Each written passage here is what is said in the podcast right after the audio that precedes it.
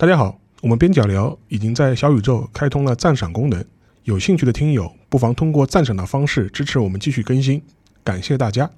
听众朋友们，大家好！我们边角聊最近建立了一个邮件组，大家可以通过邮件的方式获得我们每周的最新播客内容，有时也会发布一些活动通告和主播写的文章。这些通告和文章只有在邮件组可以获得，欢迎大家通过本期节目下方的文案链接进行订阅。如果链接无法打开，也可以直接向文案下方的邮箱发送“订阅”二字进行订阅。谢谢大家。接下来，让我们进入节目。边角聊的听众朋友们，大家好，我是主播马农。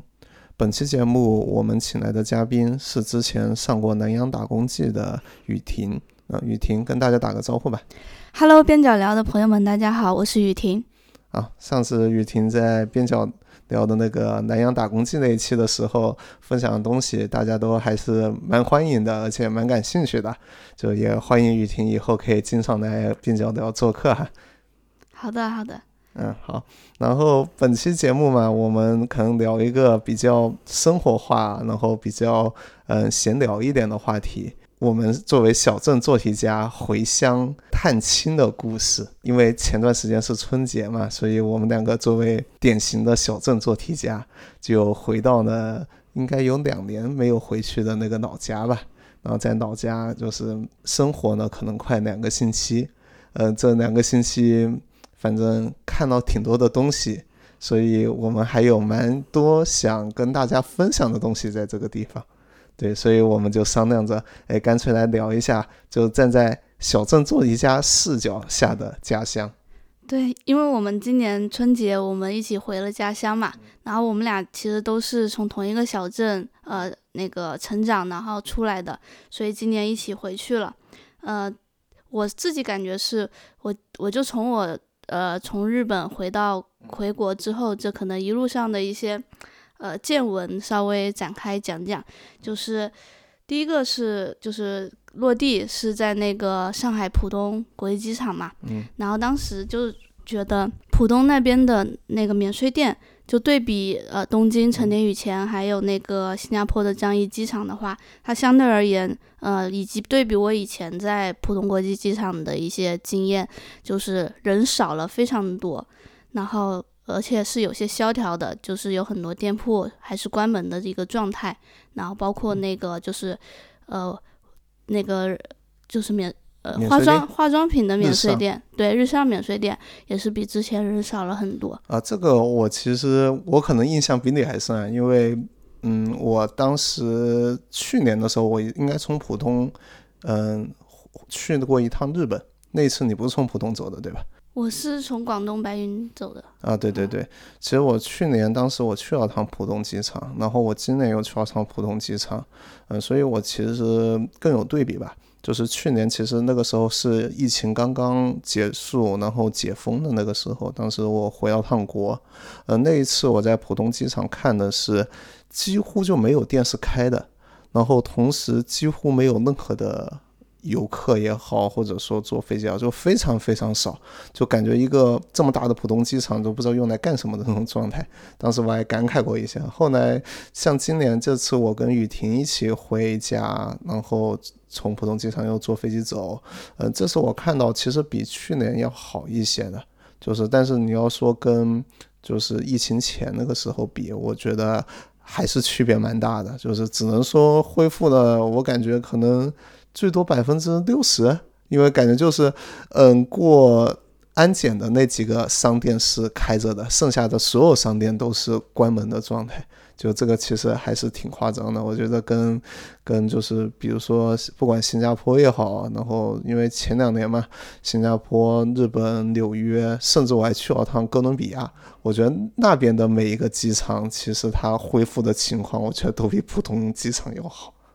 嗯，感觉还是出国的这个人群没有完全的恢复过来，可能更多的还是，呃，拉动内需吧，在那个国内的各个城市游玩的会比较多一点。啊，对对对对，是的，就其实我看在比如说在在泰国啊，在什么日本啊，我觉得中国游客数目确实变少了，好，然后雨婷，你还有什么就是感觉有变化的地方吗？就明显感觉到，好像家乡的整个城市风貌还有嗯。建筑，比我走之前就旧了很多，嗯。就有一种灰蒙蒙的感觉，也嗯。也可能是冬天的原因啊，就是感觉这很当年就是可能新建的一些建筑还比嗯。较新，然后到现在已经就到了需要维护的阶段了，但是呃又没有就很好的维护好嘛，然后就开始有点显旧了，嗯。嗯哎，其实这个点我我其实印象很深啊，就是当时我们不是回回你家嘛，你买的那个那个房子那里，然后我记得当年我们嗯二二年出国之前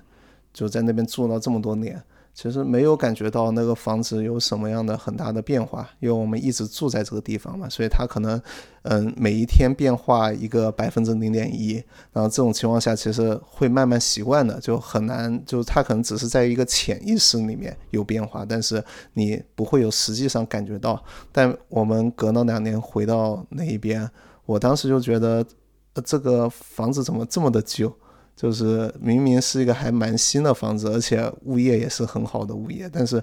给我的感觉就是，嗯、墙上比如说这种白色的这个墙上有这种水水的那种痕痕迹啊，然后包括电梯也感觉老旧了很多啊，就好像虽然物业很好，但是整个房子的这种旧的那种感觉就挥之不去。这点我倒跟你的印象非常的像。我感觉是国内的物业其实更多的时间和精力，呃，用于就是处理这个呃邻里关系啊、嗯啊，然后甚至一些公共花坛之类的一些、或者活动的一些呃开展。嗯那其实不会像日本这边，日本其实它的那个每个月的物业费是收的还蛮高的，嗯，可能很。很多的那个房子可能每个月要交大概一千五百人民币的一个物业费，但这个物业费呃也会就是用在每五年一小修、十年一大修的这个修缮基金里面。嗯。那日本的这个就会把外墙、电嗯。梯还有所有这些所有的设施，它嗯。嗯每一处都会检修好，所以可能国内的话，嗯，一个是确实物业费是会稍微少一些，然后同嗯。时很多、现在很多人也不愿意就是交物物业嘛，其实嗯跟物业公司的矛盾还挺多的。对，其实这是一个恶性循环啦，就是更加没有呃充足的呃金钱来要去维护这个建筑本身的一个质量。嗯嗯，那你还有什么觉得不太一样的地方吗？嗯，还有一个其实是我觉得从呃餐饮来说吧，嗯就是我感觉国内的包括小地方的物价也开始涨上来了。啊，对，这个确实。虽然就是和国呃和国外比还是相对来说比较便宜的，但是嗯跟之前比，确实还是嗯、明显感受到了上涨。对我们，因为我和雨婷都来自于一个中部非常穷的省份里面，可能经济倒数的一个市。然后我们当时在那个市里面吃了餐饭，好像人均吃到了多少？人均吃到了可能五六十块钱是吧？还是七八十啊？我有点忘了。就当时嗯吃那一餐，就主要就是可能一些荤菜吧，就是在我以前的记忆里，可能是三十多块钱一盘的这种水平，现在回去可能是五十多、六十多，甚至七十多了。嗯，对嗯，就当时觉得好夸张啊！这个想一下，这个地方大多数人的可能月收入只有一个三四千人民币，可能就算已经还不错的收入了。然后你吃一餐下个馆子吃餐饭都是一百五五六十块钱往上走的一个价钱了。我觉得就两个人吃一餐，我觉得这个价格已经非常夸张了。对，另外我还发现，就是在我们那小镇里面多了非常多的奶茶店，嗯嗯，而且生意都还挺好的，嗯，对，人很多，而且还蛮贵的。呃，其实跟大城市的价格是差不多的，对啊，你不觉得大城市也很贵吗？嗯，吃一杯奶茶都是十五六到二十多块钱的那个奶茶。这已经不算贵了，有三十多的，啊，有三十多的。对呀、嗯，上海不是有好几家都是三十多块钱，哦，嗯，这个倒没注意，那这倒确实，嗯，就年轻人的消费也起来了，我觉得。对，是，对好，然后呃，我来分享一下我这一边的一些看法吧。哦，还有一个啊，你还有一个，对对那你继续。就是，嗯、我是个人感觉到，就是在那个呃国内，其嗯实我感受到二手烟的这个频率是非常非常高的，因为在日本和新加坡，它其实是。呃，指定的区域才可以吸烟。那么我没有指定的话，其他区域都是不能吸烟的。但是回国是反过来的，就指定的区域不能吸烟，那其他没有指定的，你都是可以吸烟的。尤其是这个室外的这些公共场合嘛，所以就是非常容易吸到二手烟。然后感觉我也是变敏感了很多。好，然后嗯，我来讲一下，就是我个人觉得一些变化吧。其实刚才雨晴讲的那些变化里面，我觉得跟我想说的有好多点是有相应的关系的。就比如说，我觉得有一个很重要的变化是，我觉得我老家那一边，因为我老家是一个，嗯，就刚刚讲的是一个很穷的一个省里面一个很穷的市，但是更加精确一点是这个很穷的市里面一个比较偏的一个镇。也就是说，我们还不是那个市的市中心出生的呢，我们是那个市那个市里面的小镇上出生的人。然后我当时回这个小镇之后，我的感觉是，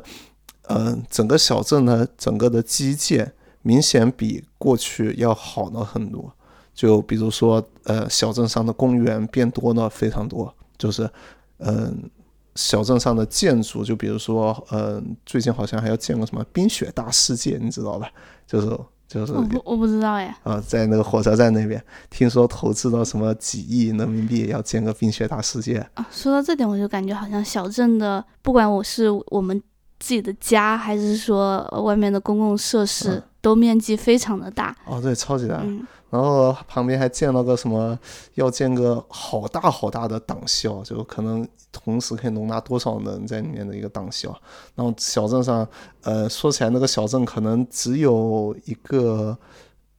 两三万人吧，就那一边。然后要建一个一千人的幼儿园，然后这个幼儿园已经快要建好了，就能容纳一千个小孩的幼儿园。然后当时我查了一下，整个。那个镇，那个镇所有地方加在一起的小孩的数量，可能也就大概七八百到一千的数量差不多吧。然后，如果建完这个幼儿园之后，所有的别的幼儿园都可以不用开了，就是这一个幼儿园就可以直接让所有的小孩子在这个里面读书啊。所有这一些都让我觉得整个小镇基建也好，它的建筑也好，在飞速的变多。我我当时还跟家里面人聊了一下这个话题啊，就我们那一个镇，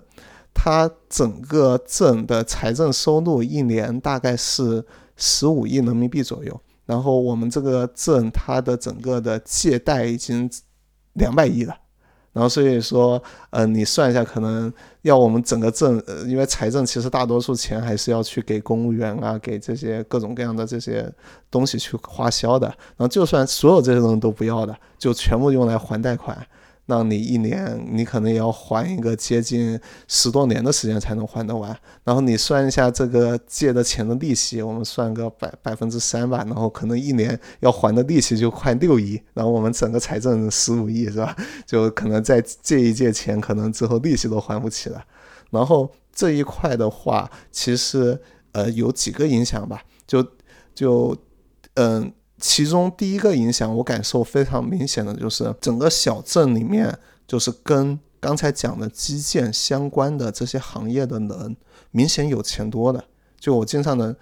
比如说在过去，嗯，二二年之前，我们出国之前，在这边回家过年的时候，是很难看到，比如说有能开一个很好的车来的，就奔驰、宝马呀，就是这这一类的车，其实看的蛮少的。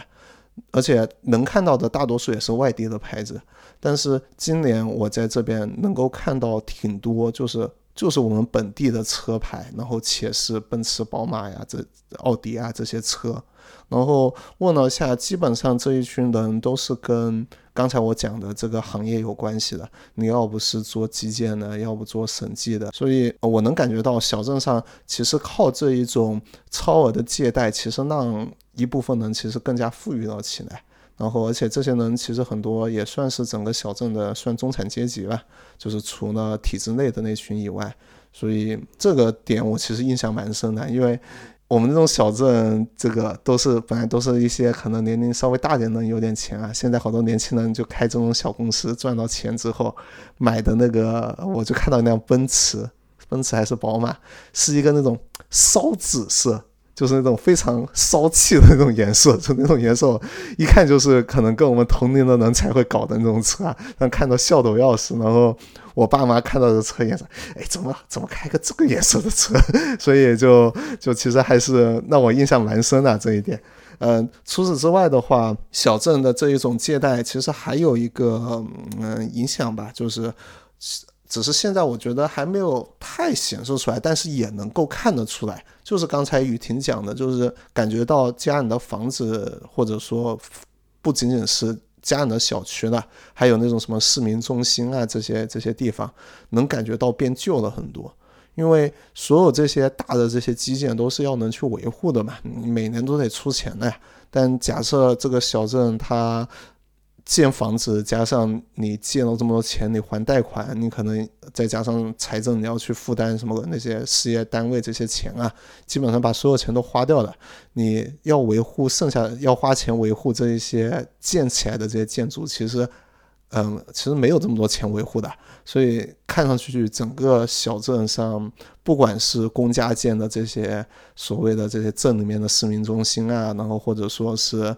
嗯，电影院啊，然后还是那些小区的房子啊，我都感觉到还是旧了很多。就是这其实我觉得也是疏于维护会产生的一个问题了。好，然后我们聊完了这些变化之后，我们可以更加深入的来聊一下，就是小镇上人的生活是怎样的？就是现在小镇的人有没有一些？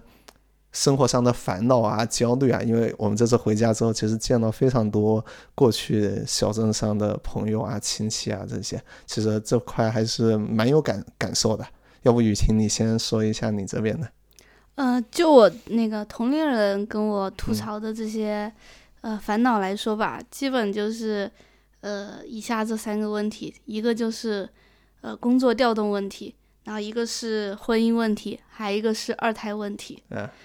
关于工作调动问题，就是其实呃，对于小镇这些基层的员工来说，他们其实是属于那种工资非常的低，但是工作量又非常的大，而且加班非常严重的这样的一个群体，所以他们其实是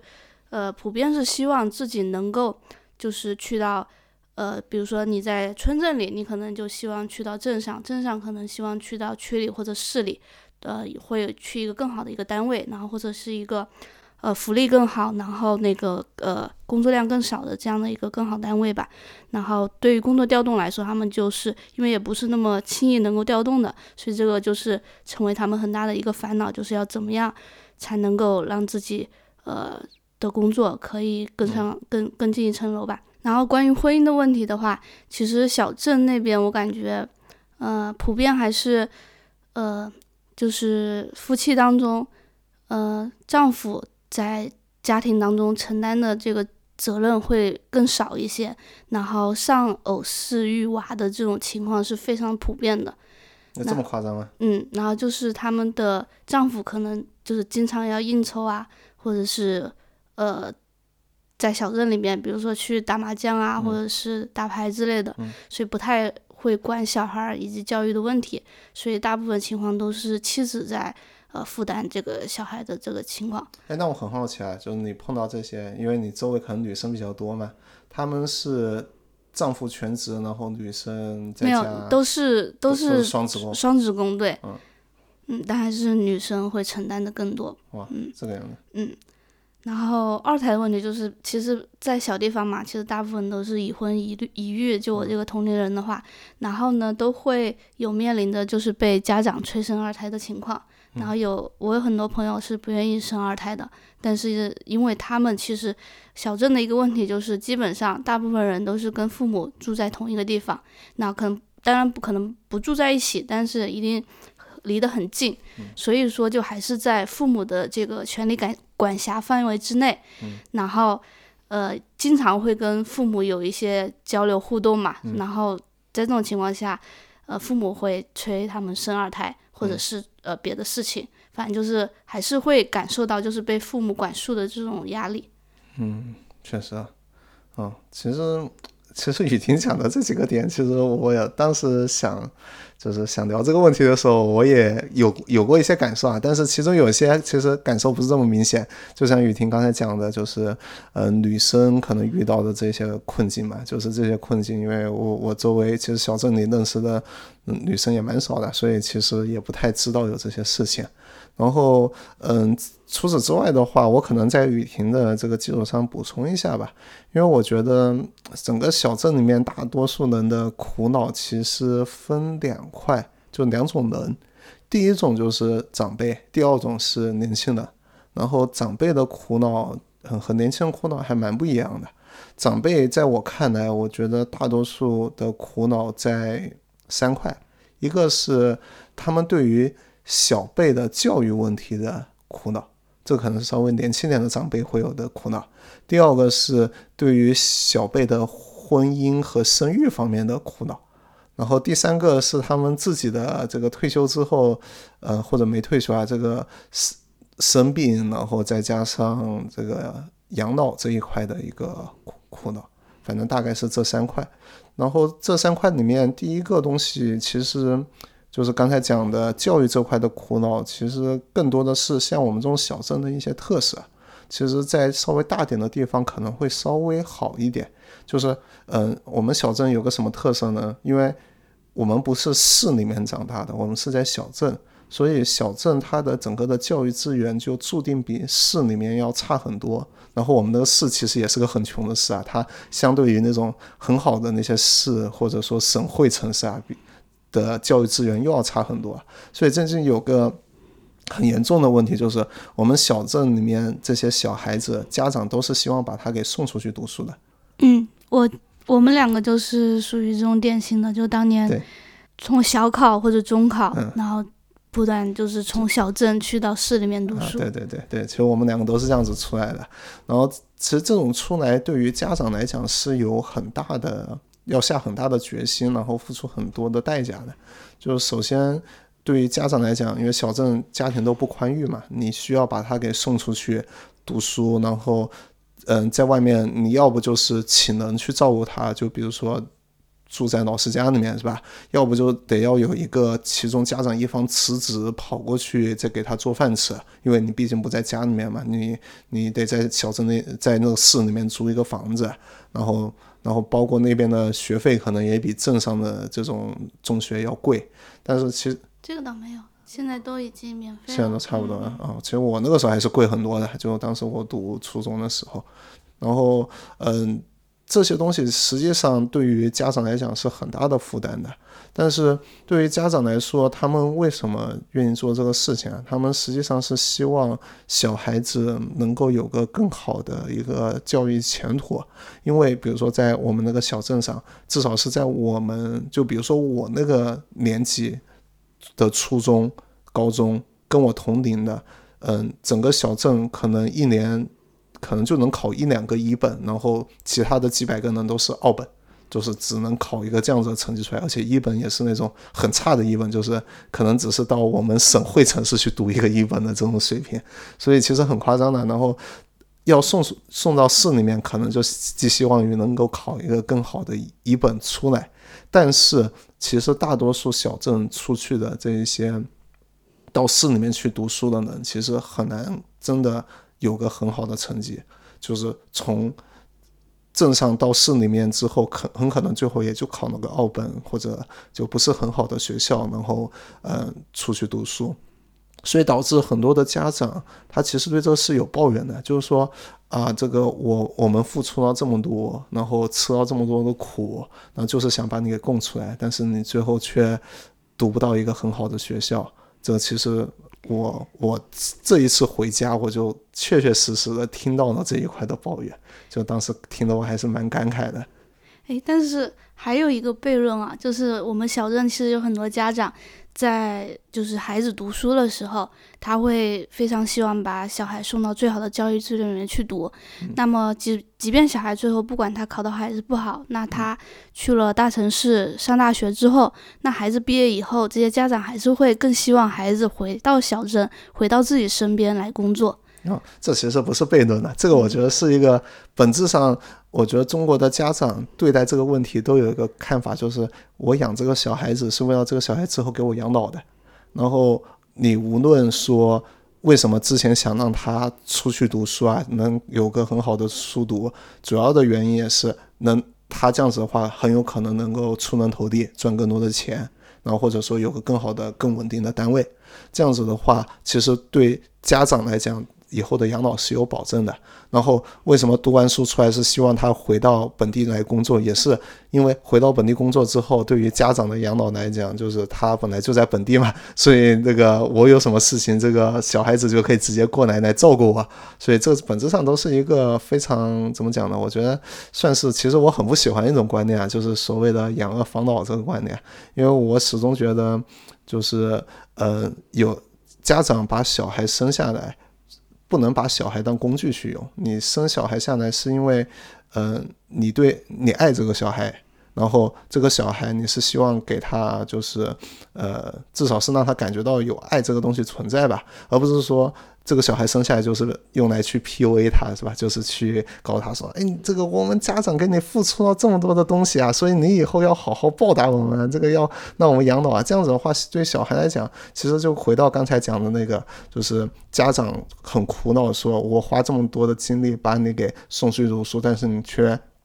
最后还是考个二本出来给我。呃，这种其实是一样的，就是对于小孩来讲，小孩就会想。我并没有求你说你要把我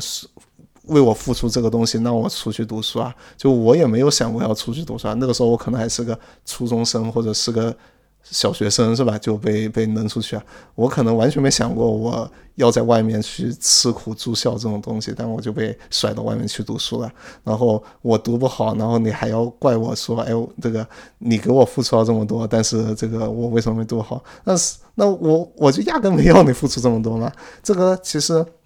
本质上也就是刚才讲的，你把小孩当工具去用，你你你实际上没有真正关心过小孩到底怎么想的，在这种情况下才会产生就刚才讲的这种，不管是养儿防老这个东西上的悖论啊，或者说是这种教育上，就是最后呃家长跟小孩之间的那种矛盾啊，实际上都是这样子产生的。我个人觉得，然后这个是第一个，我觉得。嗯，小镇很多人的烦恼就是这种教育上的烦恼，然后第二个就是这种婚育上的烦恼。婚育上的烦恼其实就像刚才雨婷讲的，这其实就嗯回应一下雨婷刚刚讲的那一段，就是因为住得太近了，住得太近之后，小镇还是有蛮强的那种大家族的观念，就是家家里面，比如说父母和小孩，父母会觉得这个呃。你自己的工作也好，你自己的婚婚姻也好，生育也好，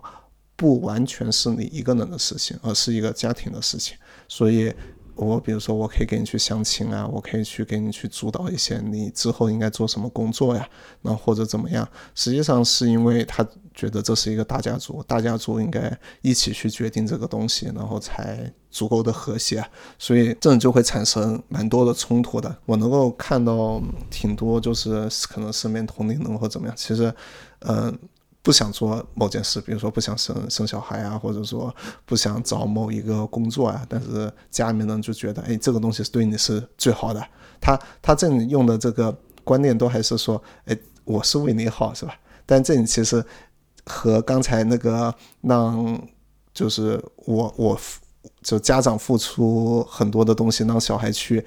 市里面读书，实际上是一样，都是家长单方面的觉得，哎，这个东西是我我为你好，但实际上从来没有去关心过这个小孩到底怎么想，这个东西小孩是不是接受啊？这个这个东西是非常的多啊，这种这种事情，而且很多都是按照。就是父母的那一代人的经验嘛，是吧？就觉得你这个时间应该做这件事情，或者你应该吃这个东西，你不应该吃那个东西。然后这些东西，这个这个什么，在老一辈里面看，比如说喝热水，就觉得老一辈觉得这个喝热水就是一个呃，很健康的事情嘛，你们这个不喝热水，这个怎么能行呢，是吧？或者说开窗通风，是吧？就在很冷的时候说开窗通风，让室内室内的空气流通才是对于健康有好处的嘛。所以我把你这个房间的窗户全打开来，是吧？这个都是为你好，是吧？这实际上都是从小到那种大的，就是这种小的开窗通风，再到大的那子女的教育啊，然后再再到大点像那种选择工作、婚育啊，其实都是一样的，就是本质上就是。呃，家长实际上是没有去太多的去理解小孩自己的喜怒哀乐的，然后就是我为你好，就帮你把这件事情做了，这其实是导致老一辈跟小辈有很大的一些矛盾，实际上也是来自于这一个方面的。啊，然后第三个方面就是刚才讲的养老这个方面，就是养老和看病这个方面，就是刚才刚才雨婷不也问为什么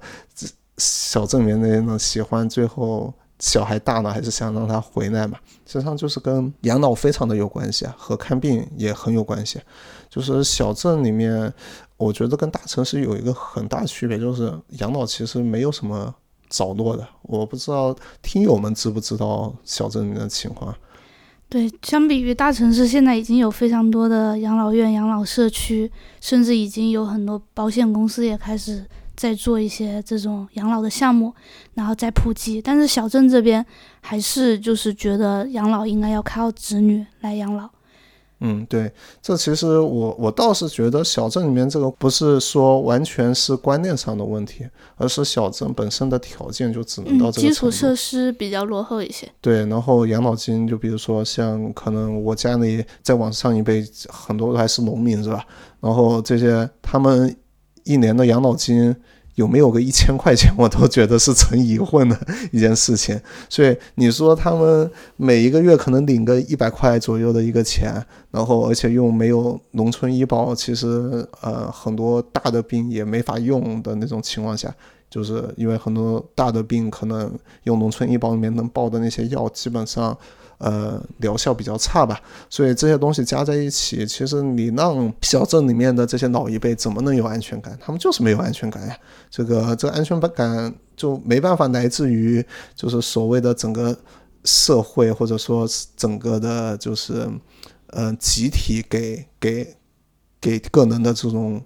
托底吧。就你既然不能来自于这一块，那你只能来自于自己的子女，所以这一点我觉得跟大城市区别还蛮大的。所以这个我觉得也是现在很多就是小镇里面的这些老人会挺烦恼的一个事情。那作为我们在外面的子女的话，其实是蛮希望就是在父母退休以后。我们如果有能力的话，我们也是可以把父母接到我们所在的这个大城市来给他们养老。但是很多老人还是不愿意出来，他对家乡还是非常有那故土情结的。然后他的呃朋友圈、交际圈，然后他的兴趣爱好都是植根于这块地方。那出来以后，他可能会觉得非常的孤独。然后呃自己的呃平时爱打牌啊，或者是。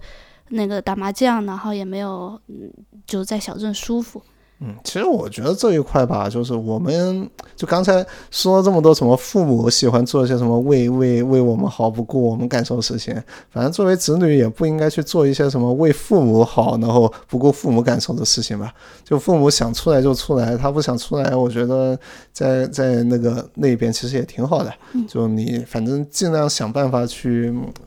帮帮助父母就。够了嘛，是吧？这有的时候很多的事情，因为本质上我还是觉得这个事情本质上不应该甩甩锅给个人的。这个很多很多的这种对于嗯安全感的这种塑造，其实是属于我们本身整个集体也好，然后我们的整个嗯。国家也好，需要去做的一些事情啊，这个你直接全甩，把所有的责任甩给个人，本质上就不靠谱的。就国家发展经济为了什么？那不就是为了让每一个普通的人有一个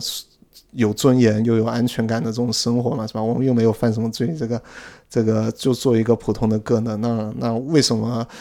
不能让小镇里面的大多数的老人也能够有尊严感，然后又安全的去过这一就过完这个晚年了？所以我觉得这个有的时候反正跟我们关系也不大吧。但是如果假设没有办法实现这个东西，我觉得我们就力所能及，能做多少做多少呗。就是，但也不要也不要说强迫父母一定要把他们给搬出来或怎么样。我觉得这个也没必要。就是 彼此互相尊重。啊，对，彼此互相尊重吧。好，然后嗯，除此之外的话，我觉得啊，就是小镇还有一个，其实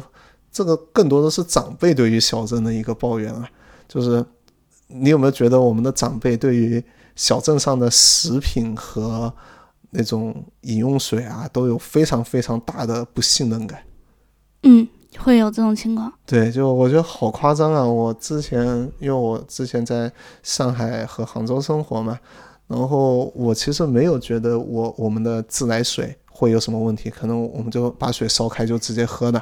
但是我发现小镇里面，我父母完全不敢用自来水，觉得这自来水非常的脏，就是这个自来水可能被污染过。呃，当时我还觉得是我父母可能就是对这对这个水不信任，只是个个别现象。后来我发现，好像整个小镇都是这样子吧？你你那边是不是也有过类似的情况？这个问题也有可能是我们小镇的问题，因为就是因为之前就是有有传传闻嘛，就是说那个水是不行的。对，你也听过这个事情对对，然后除了这个以外，还有就是食品，就是到现在大家还是会。担心各种各样，比如说注水的猪肉啊，注水的牛肉啊，然后可能觉得这个肉里面放了些什么东西啊之类的，这所以大家都很喜欢。就过年里面，大家的一大爱好就是，哎，我自己种了点什么什么东西，然后给你分一点，然后你种了点什么的，或者你做了一个什么东西，比如说你做了点酒啊，做了点什么东西，然后说给你分一点，说，哎，这个东西我们自己做的更信得过。实际上有非常非常大的这这一块的一个。就是过年的交换市场，这个本质上我觉得都是属于对于小镇的整个的食品和饮用水安全的那种极度的不信任。我觉得还是蛮夸张的。因为在我们小镇的菜市场里面。土鸡或者土鸡蛋，它就一定是更贵、更受欢迎的。对，然后每次还会问一句是不是土鸡。对 对，这一点我其实我蛮震惊的，我都不知道是为什么。然后呃，我父母也好，或者家里很多人也好，提到外国都是说啊，外国的食品安全很可靠呀，什么什么巴拉巴拉的。但外国其实也有蛮多这种奇奇怪怪的问题，也有啊。但是至少我在外国跟人交流的时候，我没有感觉到他们对于食品这一块有这么强烈的一种不安全感，我我实际上没有感觉到过的，就可能他们会抱怨有一些问题，但但不会有这种不安全感存在。那你有想过回小镇吗？嗯，说实话，我应该不是很想回小镇。你你呢？我也不太想回小镇。其实我已经习惯了，就是享受城市提供的这种便利和丰富的生活。然后小镇的话，其实呃，我的连接也就是还有我的父母在那儿，其实也没有更多的情感对于小镇的情感了。嗯，其实呃，我觉得我倒不是连接的问题。就比如说小镇，如果一个小镇足够的漂亮。然后且足够的现代，我其实也愿意待的。但我其实对于小镇，我不想回，主要的一个原因是，我觉得我在小镇能够感觉到非常非常多让我觉得不舒服的地方。然后这些不舒服的地方，其实才是导致我不想回的一个原因。就我举个例子，我觉得小镇有非常强烈的等级观念在里面，它不像城市，城市是一个陌生人的社会嘛。然后实际上你你也不认识他，他也不认识认识你，就可能他是你领导的领导是吧？但你领导的领导就不是你领导是吧？因为你可能完全都不认识这个人。但是你在小镇的话，基本上每一个人大家都很脸熟，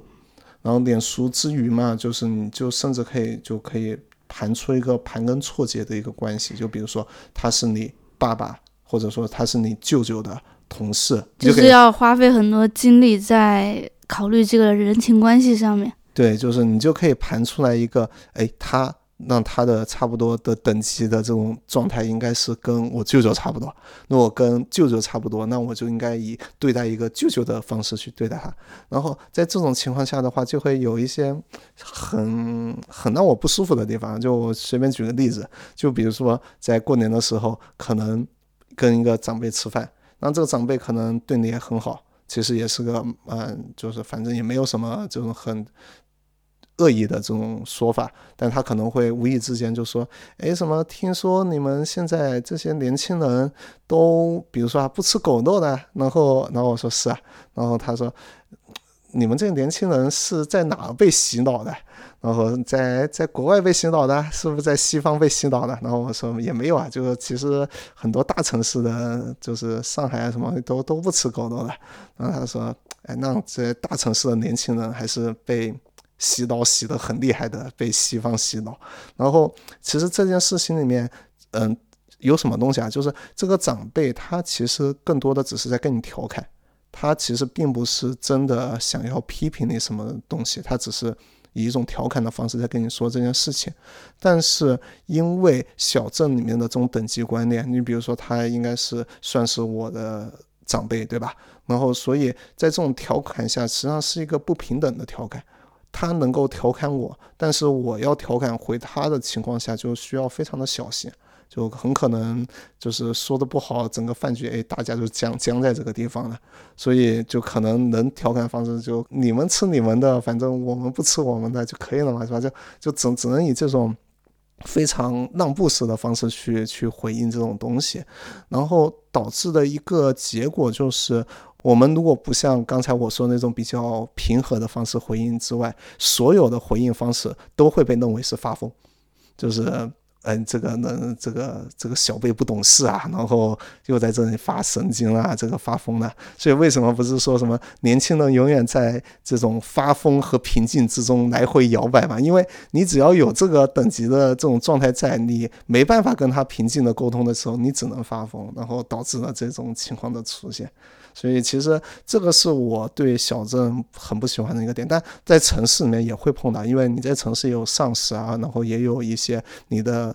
嗯，就是老师啊这些东西的存在，但是因为城市整体上是个陌生人社会，你在大多数情况下你碰到都是陌生人，所以这方面的烦恼会少很多很多。嗯，其实主要就是说你跟小镇那边主流人群的价值观其实已经不一致了，回去其实也蛮难融入他们的。其实我觉得除了刚才吐槽的那些东西之外，因为都是过年回家的时候嘛，就是回家。对于很多的年轻人来讲，本来就是件压力很大的事情，所以就能发现很多的槽点，就是能够在这个节目里面去说。但是实际上，小镇本身也是有很多的，至少是让我比较喜欢的地方吧。其实我个人觉得，小镇里面好几点。首先，第一个就是我确实还是蛮喜欢吃，就是就是我们小镇的菜的。因为，嗯，我觉得这个其实也是从小吃到大，其实就会喜欢的一个东西。但事实上，我们那一边，比如说我们那个省现在这个菜，在全国也是蛮流行的，就大家也算是个网红省的这种菜菜系吧。所以说的话，确实，我个人觉得，嗯，我们那边菜我还是蛮喜欢吃的。然后除此之外的话，我觉得就是小镇相比大城市还有一个很大的好处，就是是我身边的朋友，他们的压力实际上是比大城市小的。这点我不知道玉婷有没有感觉，反正我个人是感觉到小很多的。确实压力会小一点。对，尤其是在尤其是在那个房子上面。嗯，对，首先房子就便宜很多嘛。然后对于小镇来讲，因为刚才。回到我们之前讲的，因为最近这些年举债式的那种搞基建，实际上是让小镇很多很多人实际上是富起来的。虽然我们不说这种举债最后应该怎么还的问题啊，这个东西其实是超出了今天话题这个可以探讨的范围了。就至少是在现在这个时间点来讲的话，对于小镇上的大多数人，实际上是。能够享受很好的基建，且生活还算是富足，然后房价也不算太高，所以其实小镇上的生活对于大多数的小镇的人来讲，应应该是可能过，甚至是过去二十年来，可能大家都算是个比较满意的一个阶段的。然后放到过去一百年，那就是一个天堂一样的一个阶段。嗯，我是觉得现在的小镇的话，其实已经，呃。在逐渐的便利化了，就像刚刚说的，就是非常多各各种口味的餐饮、奶茶店、零食店，然后呃一些商业的这些资源，然后都呃纷纷在小镇落地，然后同时呃其实小镇其实周边旅游资源也不错，很多的小镇，然后在里面生活还是蛮幸福的。嗯，那这个幸福是指物质上的幸福啊，当然这种大家族上的压力也是存在的。嗯，好。然后这一期的话，我们主要就是分享了一下我们这一次过年回家对于小镇的一个社会观察。就我们站在一个，呃，已经相当于不在家乡住的一个人对于家乡的一个看法。实际上这一块的话，我们。还讨论过，其实作为一个小镇做题家，我们对于就我们现在生活的地方，然后包括我们一路上走过来的这些东西，其实我们也有蛮多想说的。所以我们其实还商量说，呃，还可以除了对小镇观察之外，我们可能还会再录一个小镇做题家，敬请大家期待吧。好，然后这一期的话，我们就先录录这一些，谢谢大家，谢谢大家，大家再见，大家再见。